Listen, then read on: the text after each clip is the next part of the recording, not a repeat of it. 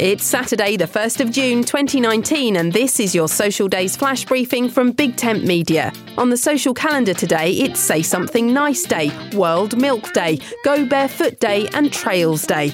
A day to celebrate kindness, Say Something Nice Day originated in South Carolina when the mayors came together with the Presbyterian Church to encourage people to be kind to those special people in our lives. Whether it's righting a wrong or thanking those hidden heroes who make our lives easier every day, like the bin man, the bus driver, or the lady who delivers the parcels, today is a day to be kind to those around us and set an example for the young people in our lives. Today is also the start of Map Reading Week, and June is Camping Month and Audiobook Month. My name's Suze Cooper. You can find me on Twitter at Big Tent Social for updates about social media and voice technology.